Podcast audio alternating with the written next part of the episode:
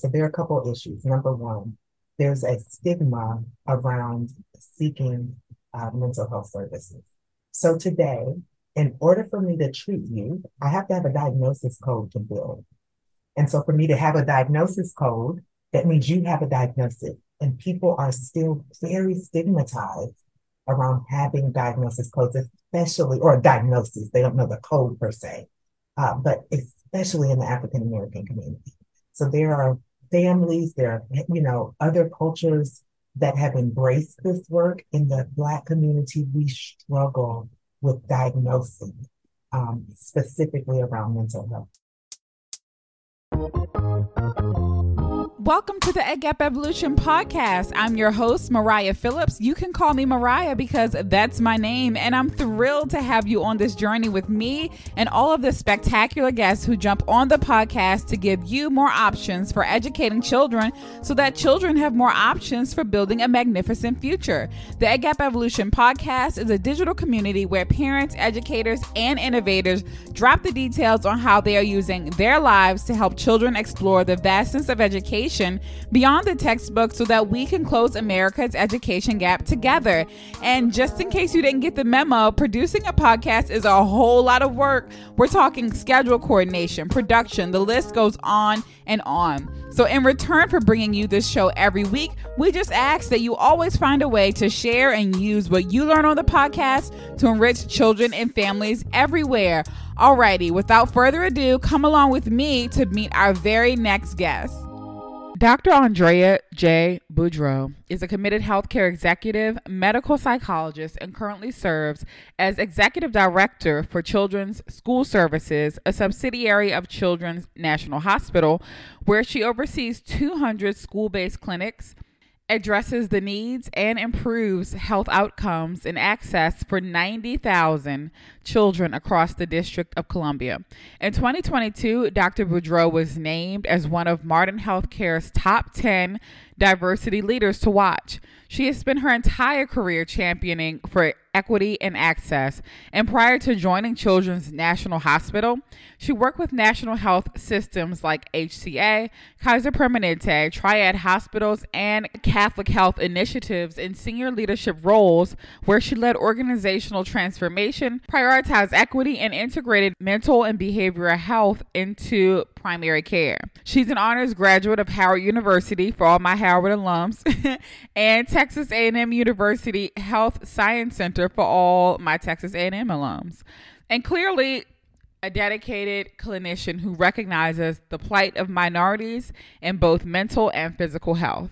Dr. Boudreaux, in a minute, we'll explore equality versus equity when it comes to minorities navigating the U.S. healthcare system and steps listeners can take to more effectively advocate for themselves and their families to receive higher quality healthcare services. But first, let's talk a bit about your journey. What inspired you to enter the healthcare field at the start of your career? I have been interested in healthcare my entire life. Uh, in fact, as a child, I don't remember my great grandfather calling me Andrea, he called me Doc. Uh, so I knew I would always be in healthcare. Uh, my plan was to be in practice this transition to the administration side came because I was so frustrated with our system, how broken it was, and how difficult it was for my patients to come to see me. So I said, let me step away from practice and knowing the challenges that my patients saw, that I experienced, uh, and move into a space where I can ensure that providers have the resources the policies and the ability to serve their patients. It's frustrating, like for all of us, and for you to be able to like have a hand in making change, like actual change, you know, every single day. Um, is very special. And um, mental health therapy is another form of healthcare, just like a primary care doctor or like a cardiologist or dermatologist. Um, but according to NAMI, one in five adults experience mental illness and more than 60 million adults and children are living with untreated mental health conditions. And I know that now you are on the administrative side of healthcare, um, but for a while you you are clinically licensed to provide um, mental health treatment services, correct? Correct. Yeah, so I'm wondering, um, what are some common reasons why mental health conditions go untreated? And I'm wondering too, like along with that, um, is there any correlation between how you observe the healthcare system is managed and why those things go untreated, or is it totally separate? You know, it's so interesting. I literally had this conversation yesterday. Uh, we're planning a regional mental health summit uh, here at Children's National and uh, in partnership with uh, CareFirst. And that summit, I was speaking to one of our uh, invited speakers uh, who were outreach outreach is going out to uh, bring them on. Uh, and this is exactly what we talked about. So there are a couple issues. Number one, there's a stigma around seeking uh, mental health services. So today, in order for me to treat you, I have to have a diagnosis code to build. And so for me to have a diagnosis code, that means you have a diagnosis. And people are still very stigmatized around having diagnosis codes, especially, or diagnosis. They don't know the code per se, uh, but especially in the African American community. So there are families, there are, you know, other cultures that have embraced this work. In the Black community, we struggle with diagnosing, um, specifically around mental health. We rally around oncology. So if you're a leukemia patient, there are so many resources, so many things that we offer. But for the child with ADHD, the child with depression, with anxiety, with separational anxiety disorder, those diagnoses uh, are are stigmatized in our community. And so, in order for me to treat you, I have to give you a diagnosis, and families don't want that. Uh, number two, um, we still have a challenge with uh, there's there's a law called healthcare parity. Uh, that act was uh, put into place to say that there cannot be regulations uh, for mental health that are more stringent than those for uh, typical med surg care. So, what you are able to get in primary care, you should be able to get in mental health. And we cannot put regulations or stipulations around access or delivery of care. Uh, while that's in, that is the law of the land, it's not the practice of the land. And so we do have quite a few things that make it difficult for patients to get to us. Uh, we have, um, uh, there are not as many providers available, um, and organizations are not required to have mental health services. Uh, health plans are required to cover at a certain cost and a certain percentage. And, and so again, the law says that they can't put regulations and stipulations, uh, but there are so many, there's so much red tape. Uh, so I'm told how many sessions I can treat you. I'm told when and how, what it looks like if it's severe versus if it's mild, where I can treat you, what venues I can treat you. So those wow. things make it difficult. And so even if the if the insurance company says, okay, we'll cover this outpatient care, uh, the organization has to say, okay, it's an investment that we want to make to offer this outpatient care. Uh, and so there are just so many challenges. Um, I often talk, uh, I started my career uh, in for-profit healthcare at uh, with Hospital Corporation of America, and I tell people I know how to speak mission and CFO. I'm bi, I'm, I'm, I'm, I'm bilingual, and so in that, I say that because you have to be able to show the organization how to make this make financial sense as well.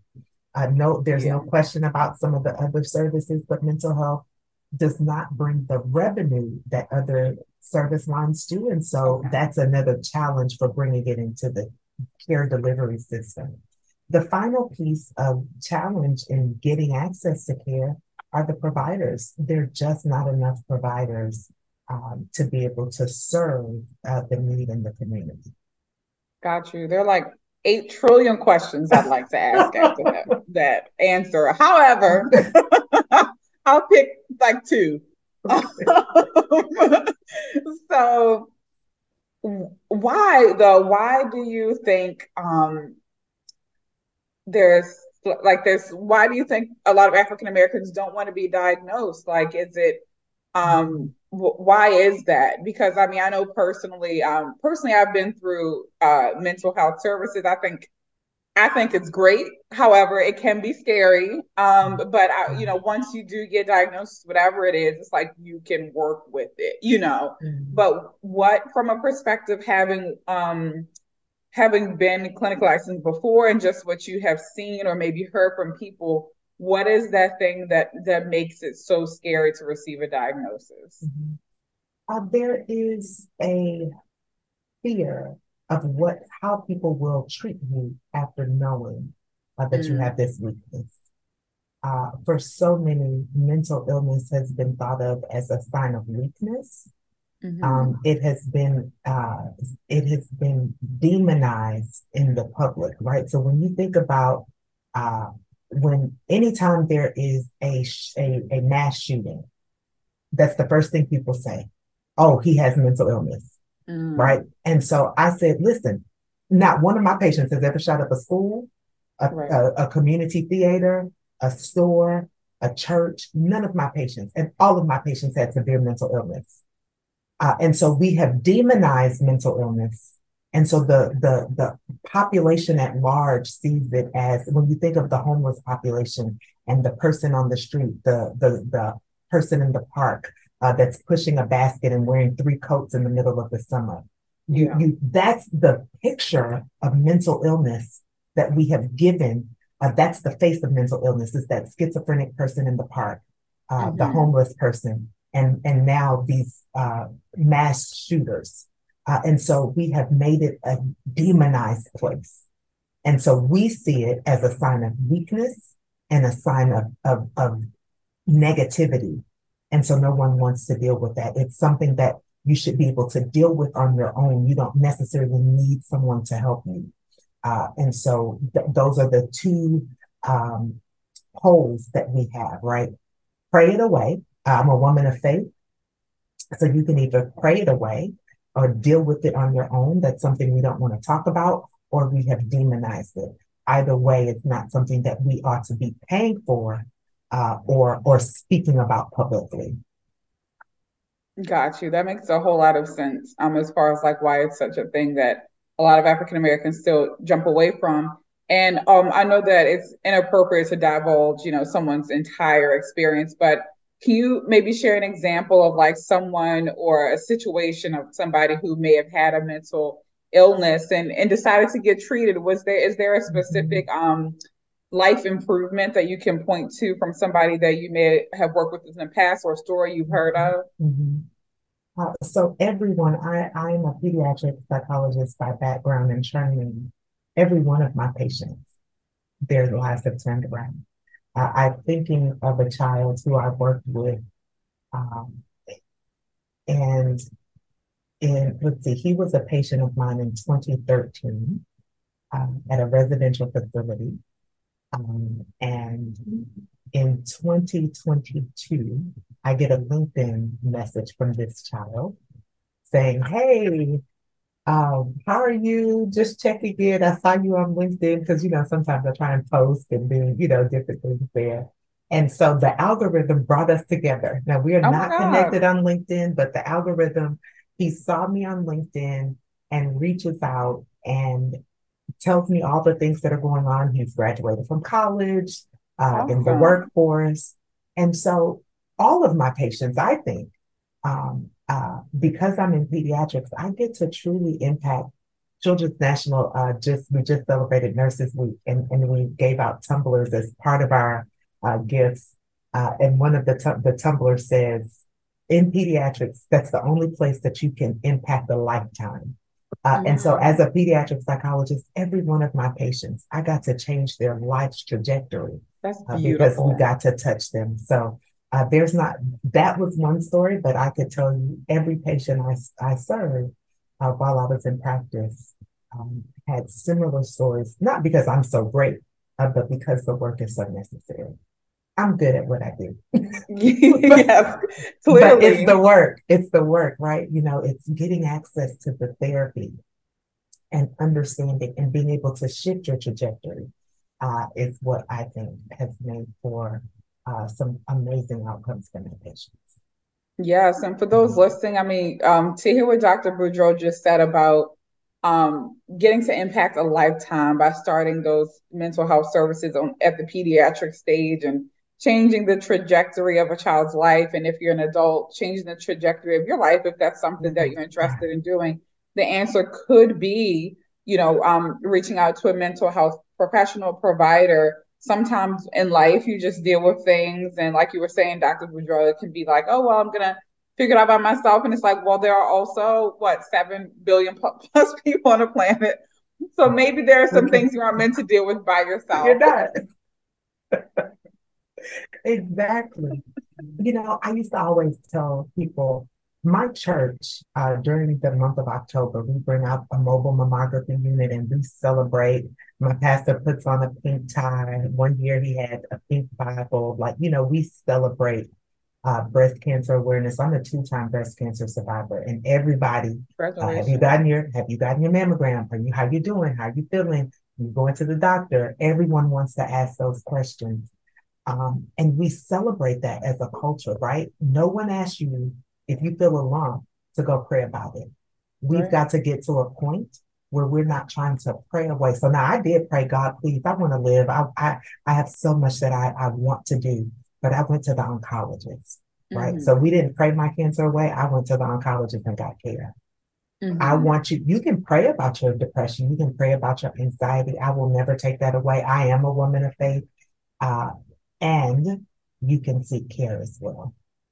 Absolutely, that is so important to remember that it's it's an and, you know, not necessarily both and. Yeah, right. Both and. and um, so speaking to um, you know, taking care of things on our own. I know that there's so many pluses to social media, like Instagram and TikTok, but there are also um, I've noticed that with meme culture and you know that people being able to get advice in a flash on social media, um, it can be pretty common to see memes promoting mental health and giving mental health and therapeutic recommendations. For example, I'm going to read a post from a popular um, therapist, Nedra Nedra Glover Tawwab, which um, I personally really love her post, but I um, and, and her advice is clearly valued by millions of people. But I just want to get your opinion on this.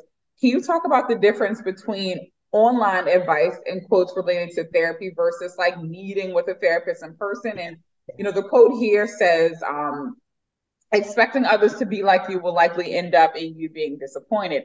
People will do things differently. Stop expecting you from others. And like that, you know, we can give this it gets snaps, you know, claps, you know, 98,000 likes because it's like, yeah, true. Like we get that. Um, but is is that enough? You know, and yeah. I, I'm wondering like what um what about quotes like that has us so inspired? Um, and, but is is that enough? What is there a next step after we read a quote like mm-hmm. that, or can or can we take that and do something with it? Yeah. Uh, so there's a, um, a, another funny one is don't confuse your Google search with my medical degree, right? So that's what people, you know. Um, so so let me say this, and I do not know um, uh, that the the person you're speaking about. Uh, I celebrate and welcome and appreciate those who are calling it and making it mainstream. That's what we need to do. And we've got to find a way to connect with people. I have to meet you where you are so that you're willing to even listen to me. If I feel so untouchable and and so unrelatable to your life circumstances that you don't even feel that you can connect, so much of my work is connecting with my patients so that they feel uh, that they can receive what they need from me. Uh, so in this Instagram, TikTok, Twitter generation, um, we've got to find a way to speak social media, right? And, and be relatable to the community for them to get that care. Uh, my pastor used to laugh, uh, uh, always say something. He'd always go, okay, so let me give you what you're going to tweet today out of today's service. and then you can come back after. But we wanted people to hear the tweet, be like, hmm, I want more of that. And so that's the goal. I, I think that's what she's trying to do draw you in, make it mainstream, make it relatable so that you can then come in and get the meat and potatoes from your therapist. Uh, now, now people have to be cautious. And again, I do not know the young lady that you spoke about. Um, so this is not at all a slight against her. I don't know her credentials, her background. What I will caution the listeners though is ensure that you're checking and verifying the background. There are so many people that are uh, calling themselves life coaches, calling themselves uh, therapists. And so you want to make sure that the person that you're seeking care from is actually a therapist. Don't pay for someone uh, who is not credentialed. Uh, and because someone has a following on TikTok, uh, does not make them a provider of care. Uh, now, many of our providers are using TikTok and using um, uh, social media to normalize, to make it mainstream.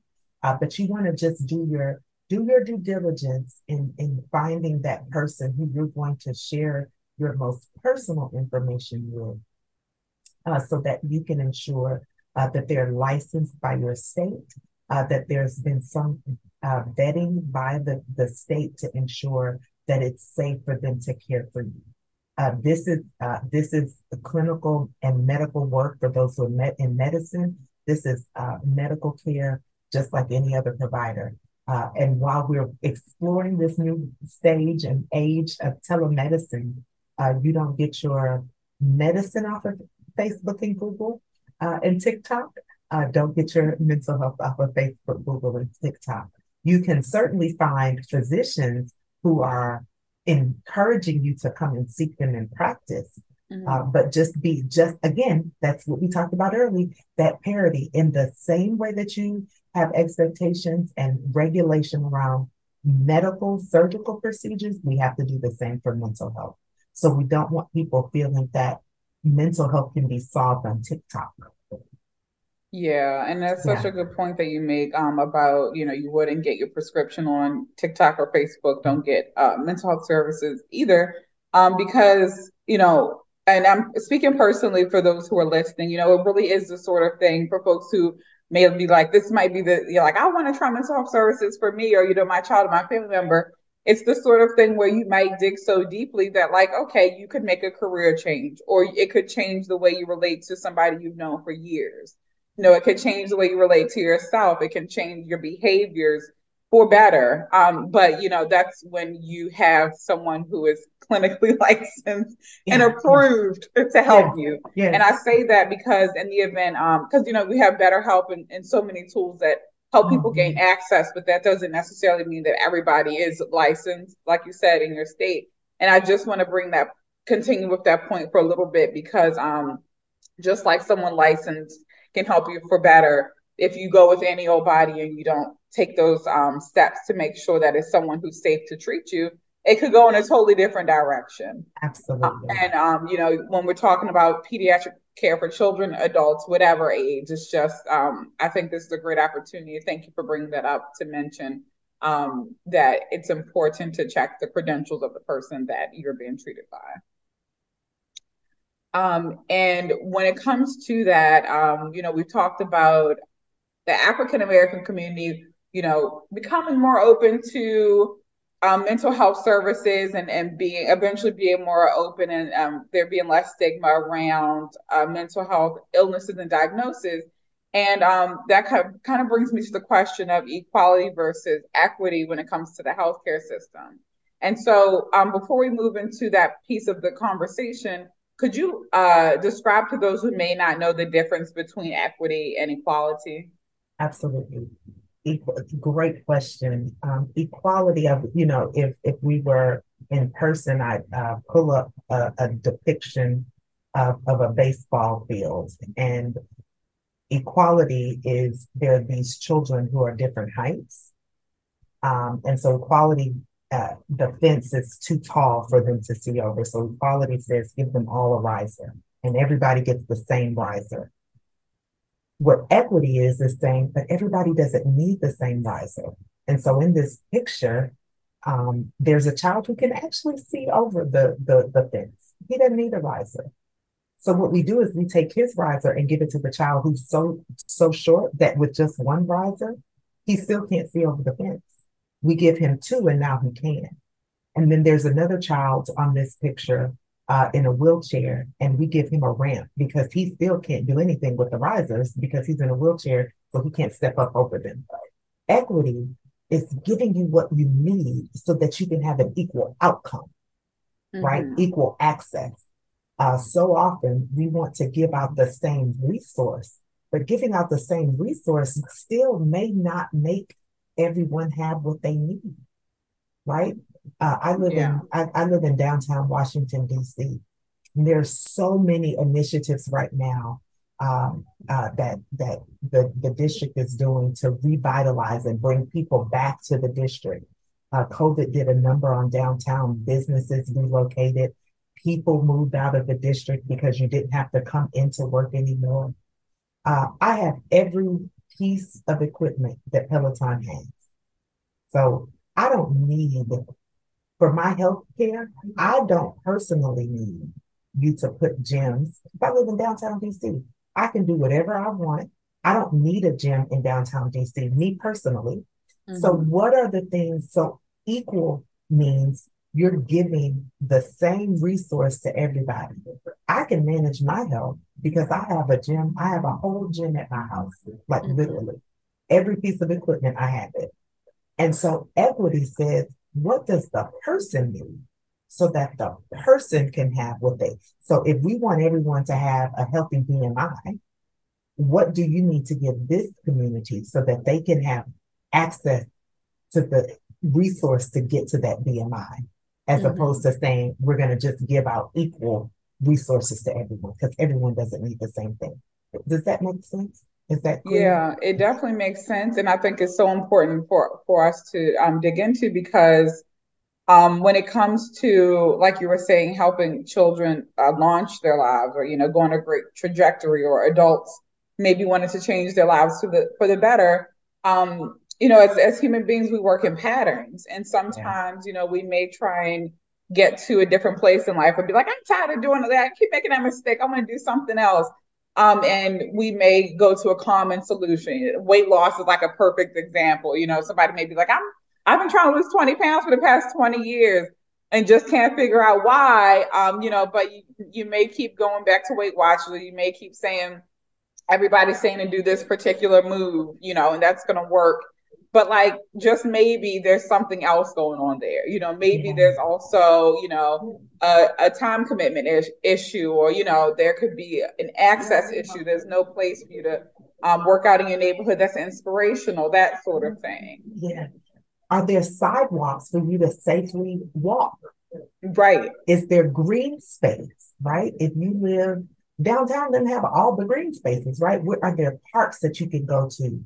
Are there gyms is there healthy food in their community? When we look at mental health space, I used to often, you know, behavioral activation is actually something that we talk about uh, in our treatment plan, uh, specifically with uh, uh mild depression. It just getting up and doing something. Sometimes it's just writing. So we do some behavioral modifications to help you shift that pattern that you're in.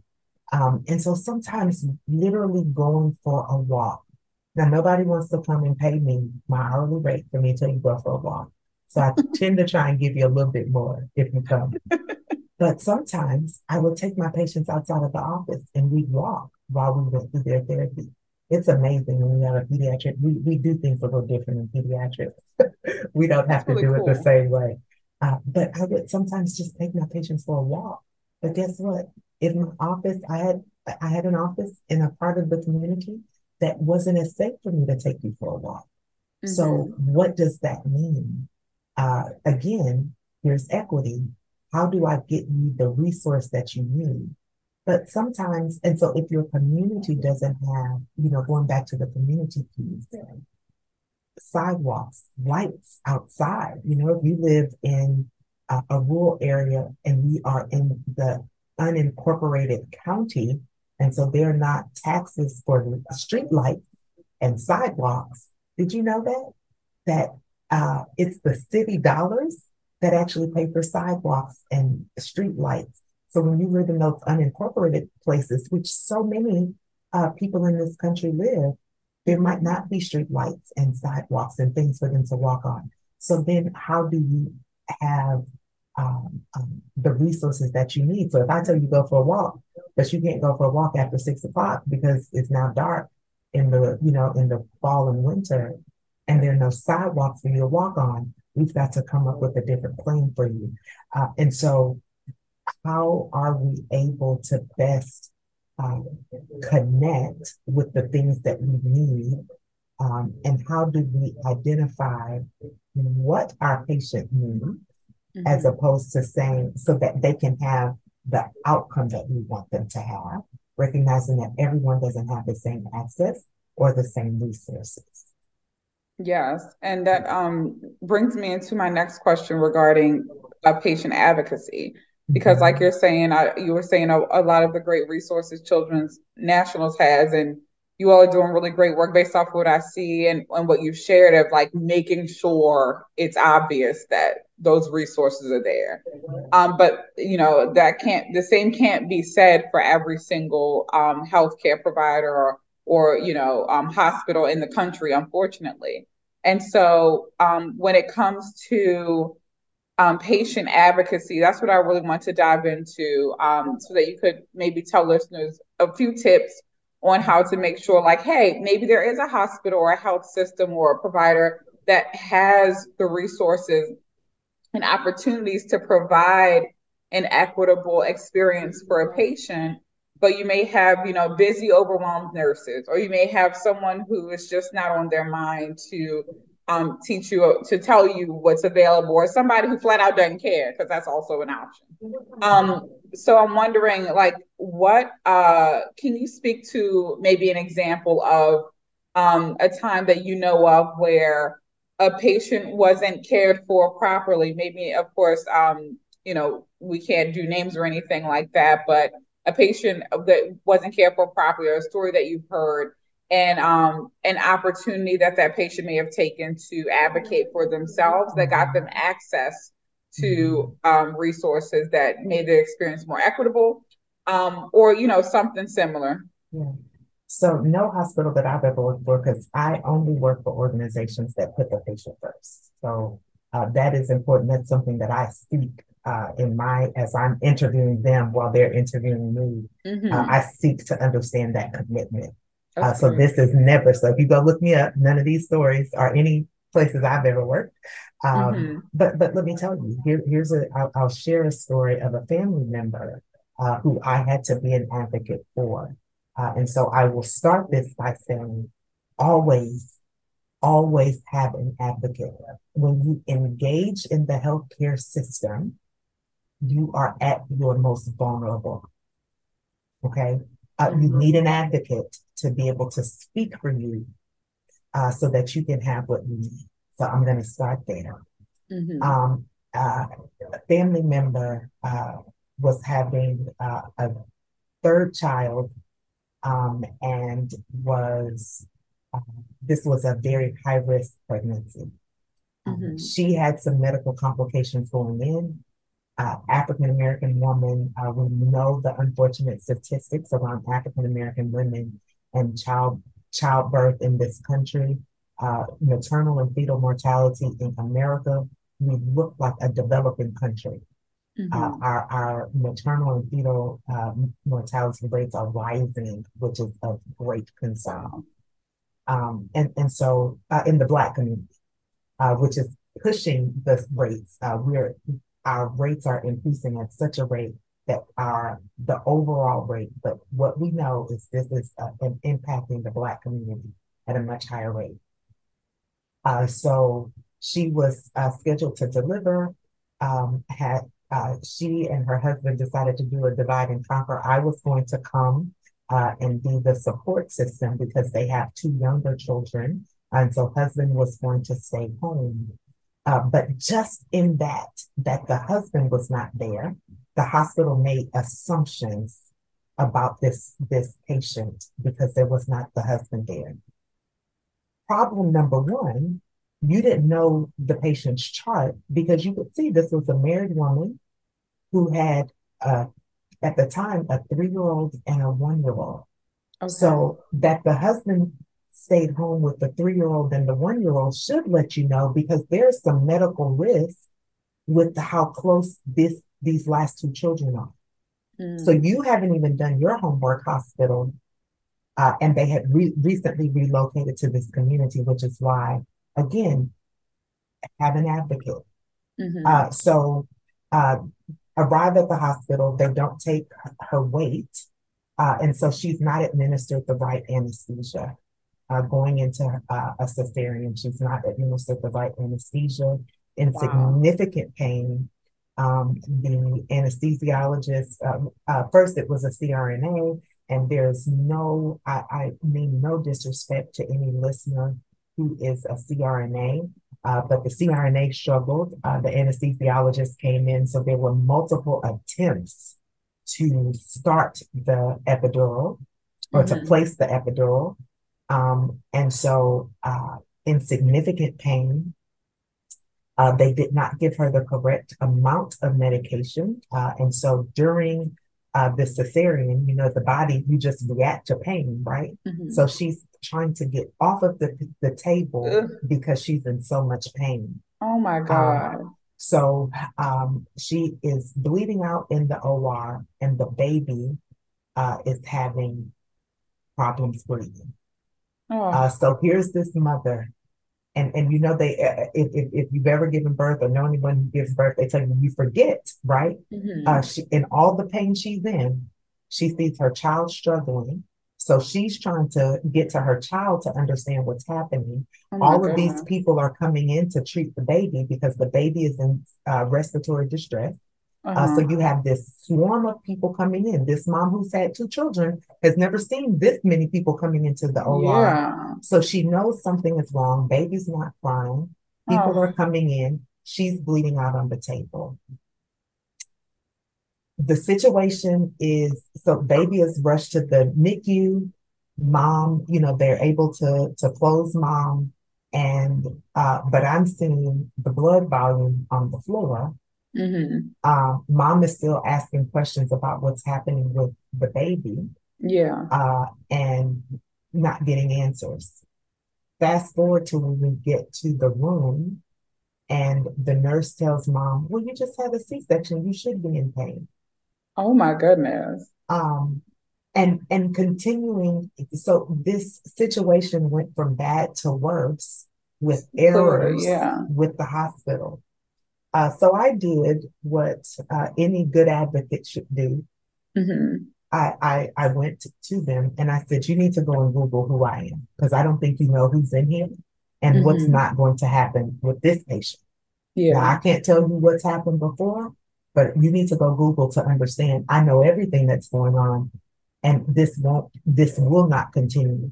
Uh, at the time, I was in a very um, public role, uh, Mhm. and and and the Google receipts had everyone in that patient room the next morning.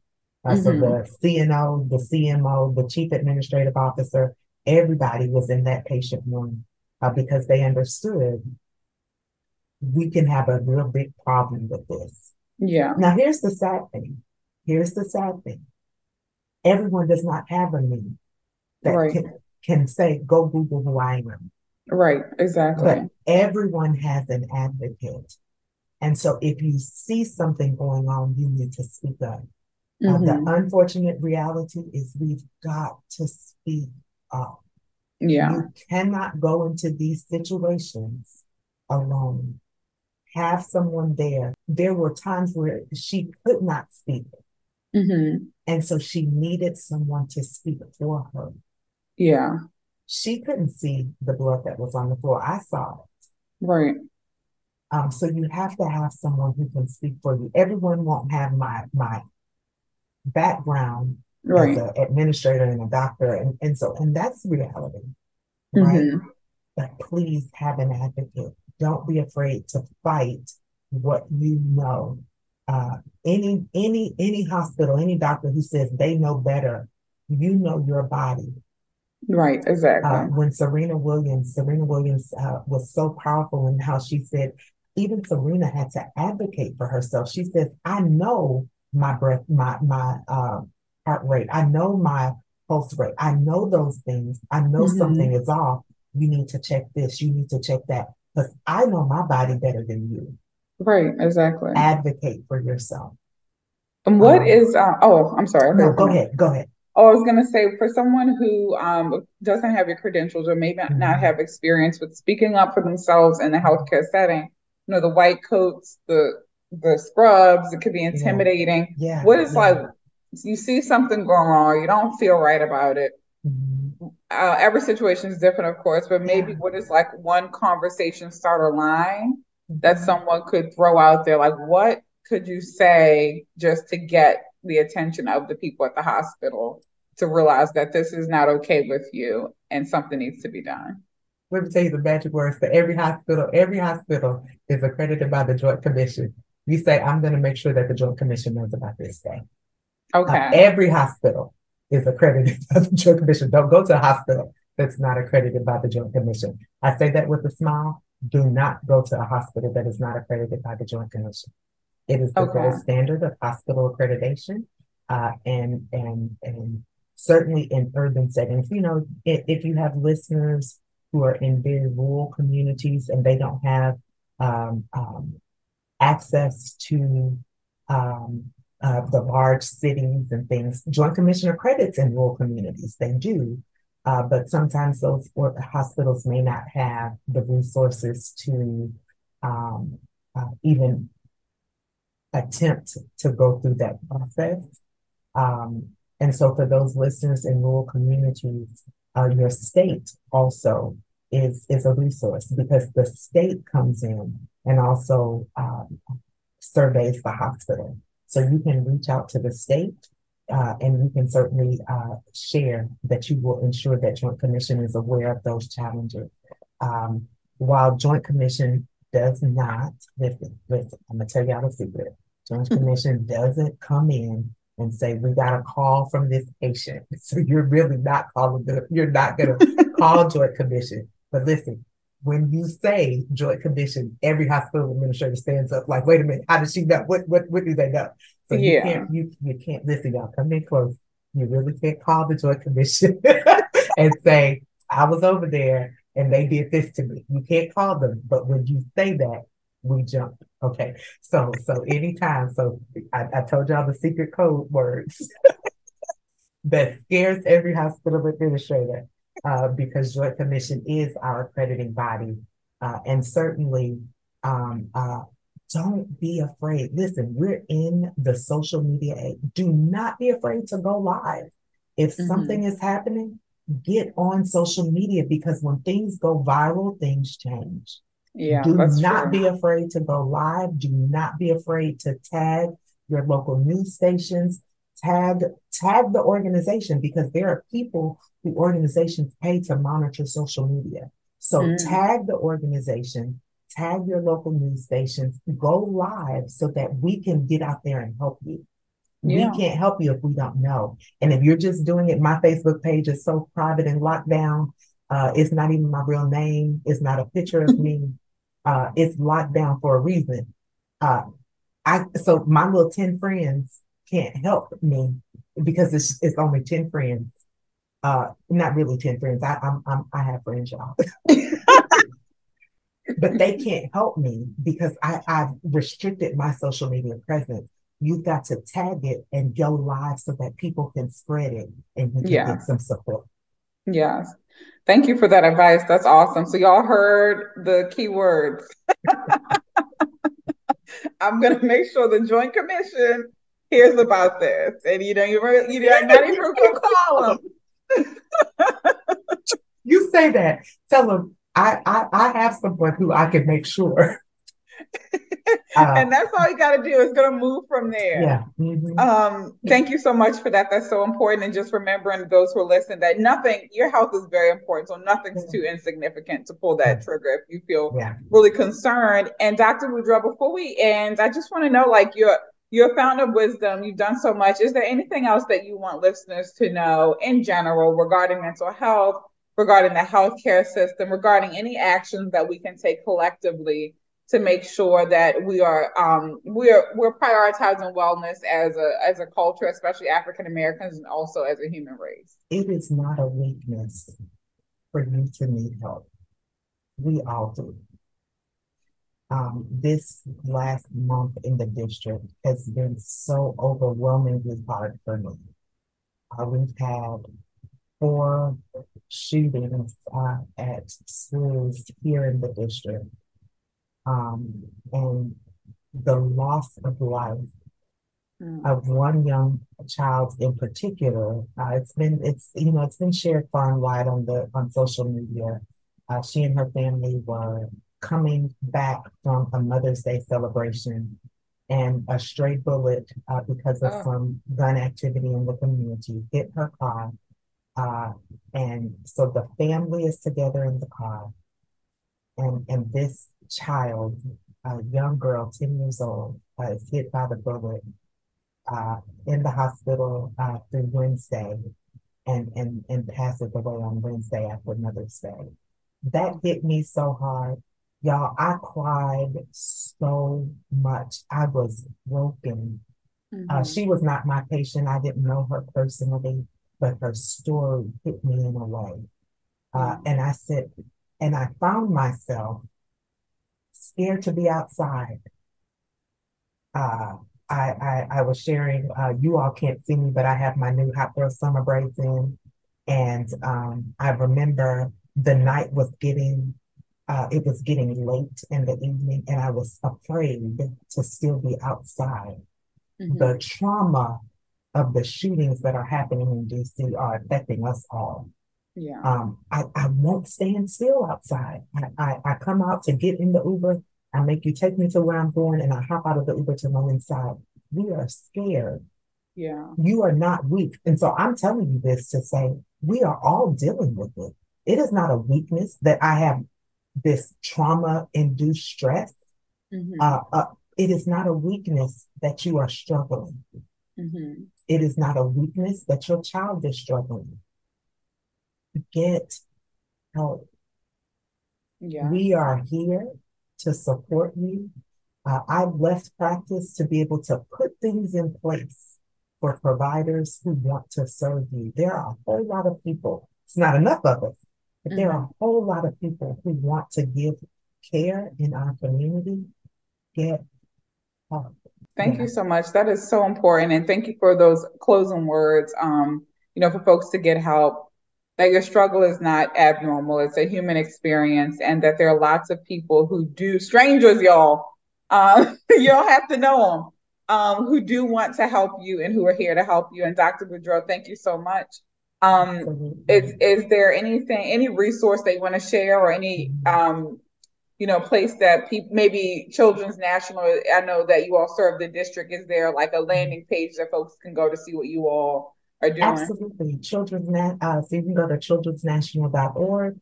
Uh, there's so many resources that we have here for the uh, for the entire DMV. So we have practices uh, in the district, uh, Maryland and Virginia. Uh, we have uh, so please check us out there. Uh, NAMI, uh, you mentioned at the top of the hour, is a wonderful resource for mental health. Um, um, the Association of Black Psychologists, ABPSI, uh, is also another uh, resource uh, for the African American community. Um, and and you can, you know, feel free if there are any listeners who need uh, resources, happy to share uh, my um, I uh, also have a consulting uh, uh, practice on the side. Happy to share uh, my consulting, and I, I, I, still answer those emails and still check in with people there. So also happy to be a resource. There's something you want to ask. If something didn't feel right you want confirmation about how you should move forward, happy to be a resource to the listeners there as well.